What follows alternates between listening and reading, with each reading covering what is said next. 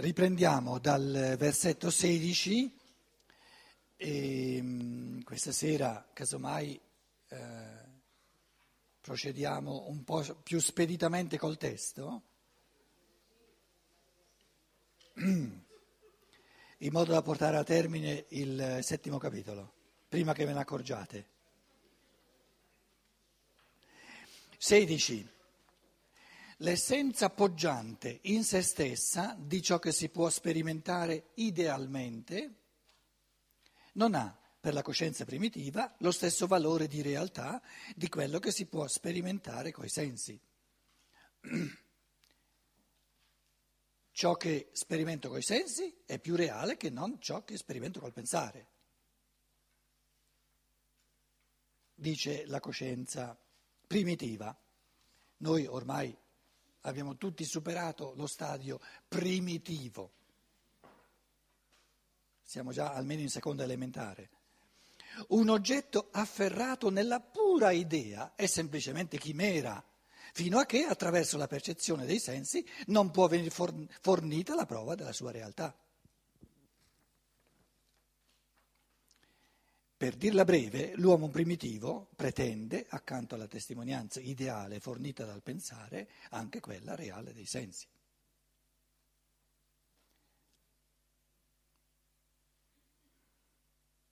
Quindi non la testimonianza della percezione in quanto tale che è a tre livelli, ma la percezione esterna, i sensi corporei. In questo bisogno dell'uomo primitivo sta la ragione del sorgere delle più elementari forme di una fede basata sulla rivelazione. Il Dio datoci per via del pensare rimane per la coscienza ingenua soltanto un Dio pensato. Eh, che Dio è? Soltanto pensato. La coscienza primitiva richiede che la rivelazione le venga data con mezzi accessibili alla percezione dei sensi. Il Dio deve apparire corporeo, si dà poco valore alla testimonianza del pensare e se ne dà soltanto al fatto che la divinità viene provata per mezzo della trasmutazione constatabile dai sensi dell'acqua in vino. Qualcuno ha detto, ma che c'entra qui l'evento di Cana con, con, con la filosofia della libertà? Io ho già detto tre volte che Steiner, ogni volta che parla di Cana, dice che per capire Cana si presuppone la teoria della conoscenza posta alla base della filosofia della libertà e qualcuno mi dice che c'entra.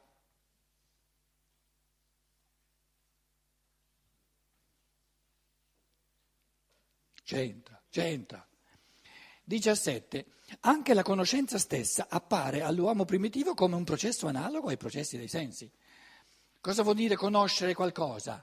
Che, che, che, che, qualcosa di ciò che percepisco, un, un, amico, una persona, mi viene addosso, io conosco, se, no, se non c'è un influsso percepibile, che, che, che, che, ho io dell'altra persona? Nulla.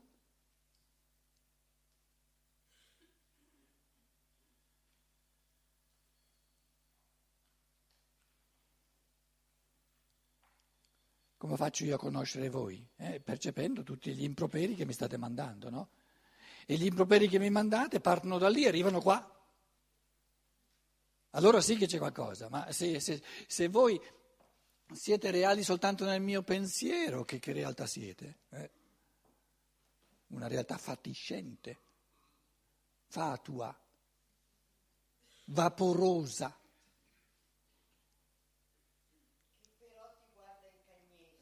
Eh. Allora quello arriva, capito? Quella, quella guardata lì arriva. Quindi come avviene la conoscenza per la, conoscenza, per la coscienza primitiva? Ci deve essere un influsso, eh, in qualche modo una, una, tras, un, una osmosi di, di, qualcosa che se noi avessimo dei sensi più, più sottili... Eh, Capito? Qui persona A e persona B, come si conoscono? Cosa, cosa, cosa... Che passa tra A e B? Carmine, che passa?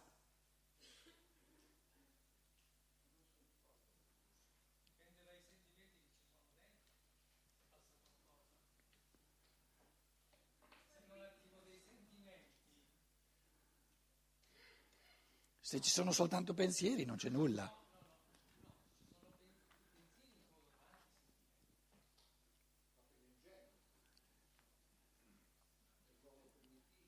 Per l'uomo primitivo, e lui sta impersonando l'uomo primitivo, giustamente.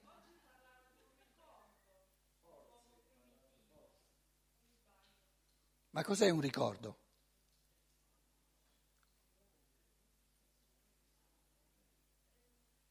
Una rappresentazione, la percezione di una rappresentazione che mi è rimasta di una situazione che ho vissuto con l'altro. Allora, 17. Anche la conoscenza stessa appare all'uomo primitivo come un processo analogo ai processi dei sensi. Le cose fanno un'impressione sull'anima o danno immagini che vi entrano attraverso i sensi e così via. Quindi l'immagine del, dell'albero che vedo entra dentro di me, un passo dopo l'altro, arriva dentro. Poi se non mi arriva dentro non c'è dentro.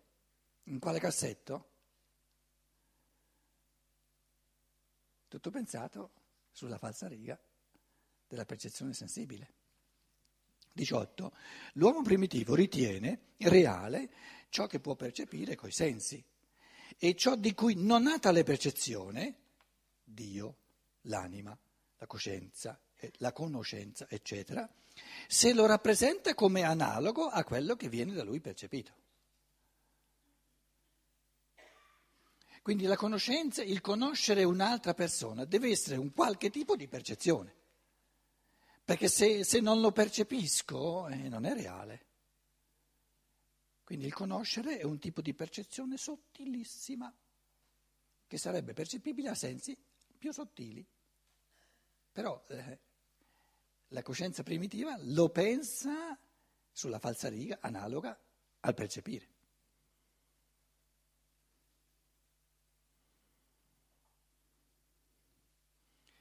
19. Se il realismo primitivo vuole fondare una scienza, non può farla consistere che in una precisa descrizione del contenuto della percezione.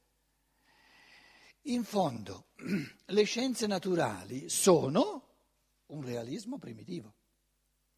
In che cosa consistono le scienze naturali? In una descrizione del, dei, dei contenuti di percezione.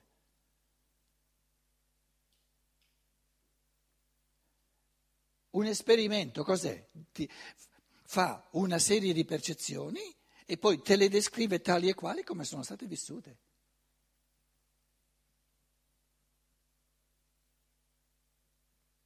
Vi ripeto la frase, la rilego di nuovo e voi pensiate alle scienze naturali e ditemi se nelle scienze naturali c'è qualcosa in più di quello che sta scritto qui. Io vi dico non c'è nulla in più.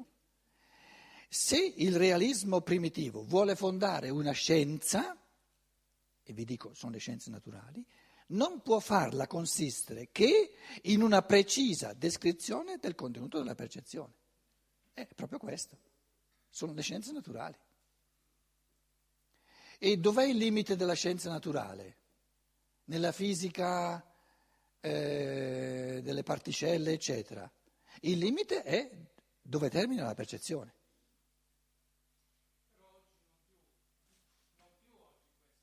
Cosa?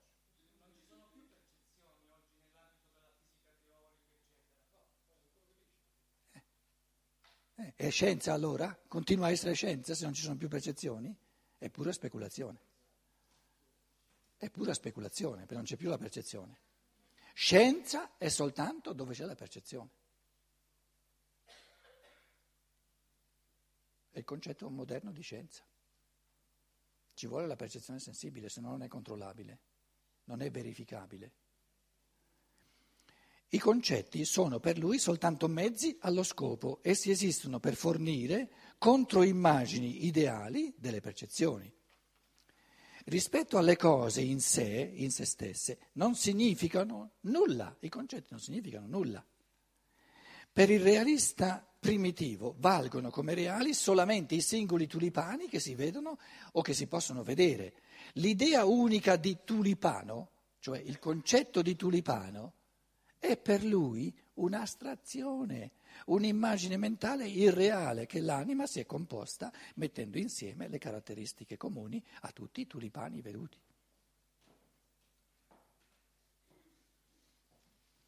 Cos'è per la, questa coscienza primitiva il concetto di tulipano?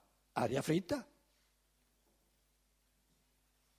Ma neanche, aria fritta è qualcosa. Nulla.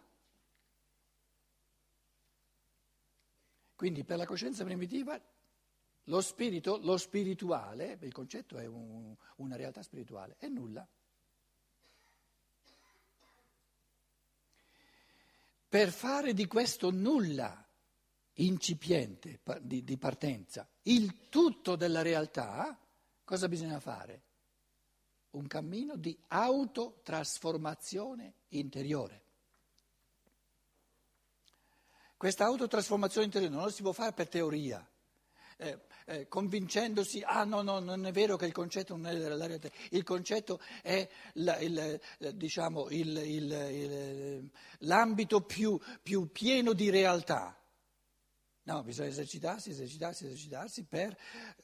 Si tratta di esercitare una trasformazione interiore. Un cammino di purificazione, se volete.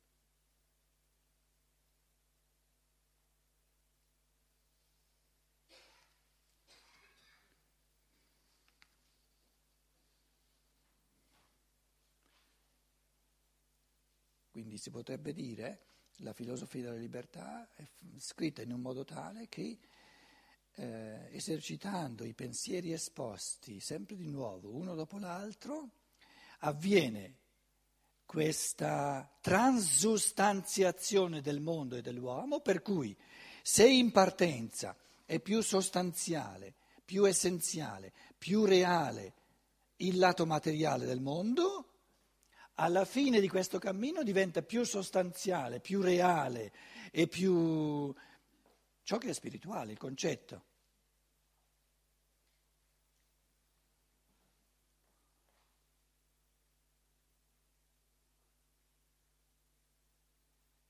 Adesso qualcuno mi dirà, ma tu continui a parlare di cose religiose?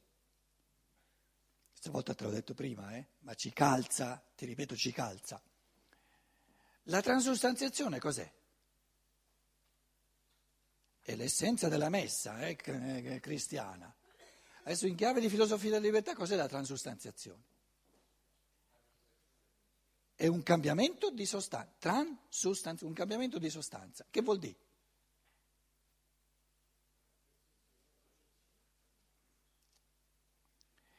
La transustanziazione del logos che poi è il fenomeno primigenio dell'operare del logos nell'uomo. È una trasformazione interiore dell'uomo. L'uomo che all'inizio vive come più sostanziale la percezione, si trasforma interiormente in un modo tale che gli diventa più sostanziale il concetto. Adesso io vi chiedo, cos'è il pane? Quel pezzetto di pane rotondo.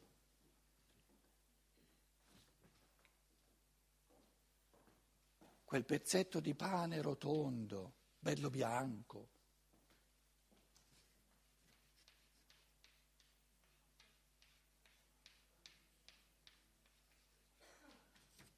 Lo so, voi, lo so che voi non andate più a messa, però da bambini, no, io mi ricordo, quando quel pezzetto di pane, dopo la transustanziazione, dopo la consacrazione, veniva alzato, le campanelline suonavano, quel paesino Capriano del Colle si chiamava, si chiama ancora, questi, questi contadini, un silenzio, non guardavano mica il pane.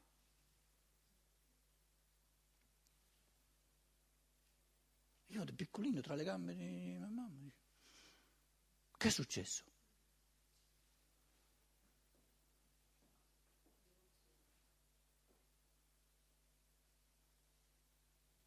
Ditemi voi cos'è questo pezzo di pane.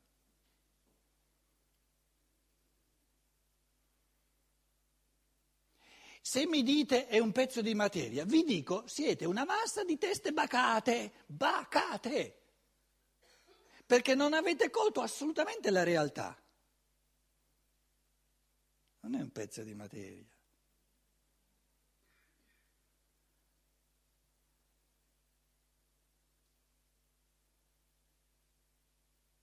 La realtà di ogni materia è il pensiero del logos che la intride. Quella è la realtà.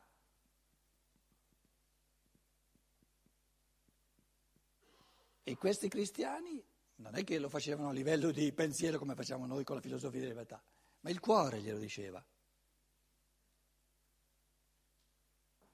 Questo pezzo di pane si innalza e quello che non si vede è più reale di ciò che si vede.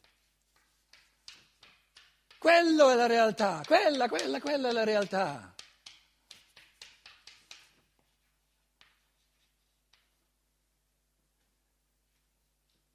Ecco la transustanziazione.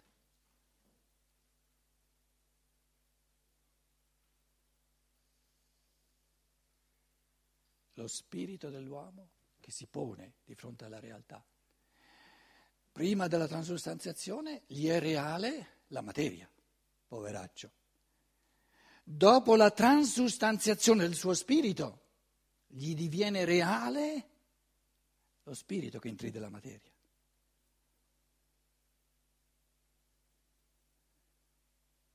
Il pane è consacrato o no? O lo consacra il pensiero dell'individuo o resta eternamente sconsacrato. Soltanto il pensiero dell'uomo lo può consacrare.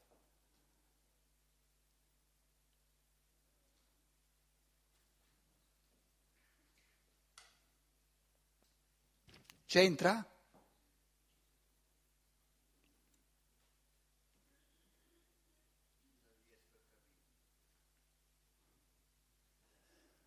Mi sono scalmanato, mi smonto, non riesco a capire.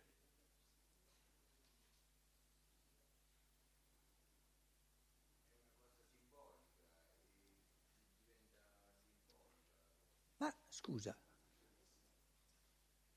il concetto di pane, il concetto di grano, il concetto di... è una cosa simbolica? Tu hai un pezzo di pane, non deve essere rotondo, non importa nulla, hai un pezzo di pane. Un'arancia, lascia via il pane, se no tu dici sei ancora in chiesa, lascia perdere la chiesa, un'arancia, io ti chiedo, qual è la realtà di questa arancia?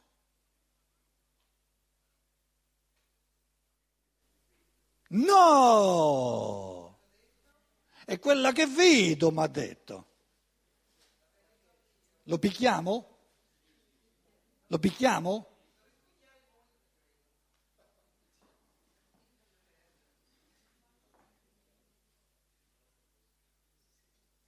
Sei rimasto nella coscienza primitiva. Eh, eh, eh, e se la gode tra l'altro. e se la gode. Vorresti vederla con gli occhi materiali? Che ce l'hai a fare il pensare? Allora di che ci provi. Beh, è, è questione di esercizio, vedi? È questione di esercizio. Però prima dicevi non ci capisco nulla, adesso insomma... Eh. No, posso dire una cosa, eh, quello che a lui crea difficoltà è l'atto sacramentale della messa dove dicono che quel pezzo di pane diventa il, il corpo di Cristo. Ma è la stessa cosa no, dell'acqua che diventa vino. Sì, lo so, aspetta. Voglio, per, voglio dire che invece quell'atto sacramentale, secondo me, da parte dell'officiante è ricordare a, ai partecipanti e, che, e, in prima linea a se, a se stesso, stesso, che dietro la, la vera realtà del, del, pezzo di pane e, de, e della le, materia, di, di, tutte le cose, di tutte le cose è, è, l'essenza. Questo dovrebbe essere il compito dell'officiante, perché poi quella comunione noi la possiamo fare ogni giorno e ogni momento quando affrontiamo la realtà con l'anelito della conoscenza per trovare la vera essenza delle cose. Quindi... Adesso tu no, non ti fossilizzare sull'idea del prete che dice adesso questo è pane ma adesso è il corpo. No, è un atto che ti vuole ricordare che dietro la materia, la vera essenza della materia, è, è il pensiero del Logos che ha pensato quella materia, che è il pane, che poi il pane c'è il frumento, il sole, c'è il pane il vino, adesso non allarghiamo il discorso, però forse se tu la pensi così ti rimane più chiaro, hai capito? Perché è, è la pratica che forse anche tu sei cresciuto nella Chiesa Cattolica per cui trovi questa difficoltà. Quindi la domanda... Prendi il microfono. Aspetta, aspetta, prendi il microfono.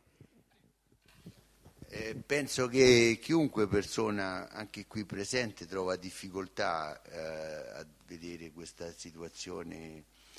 Eh, da parte mia penso tutti trovano difficoltà, perché sennò sarebbe tutto risolto facilmente, eh, sarebbe un elemento semplice da capire.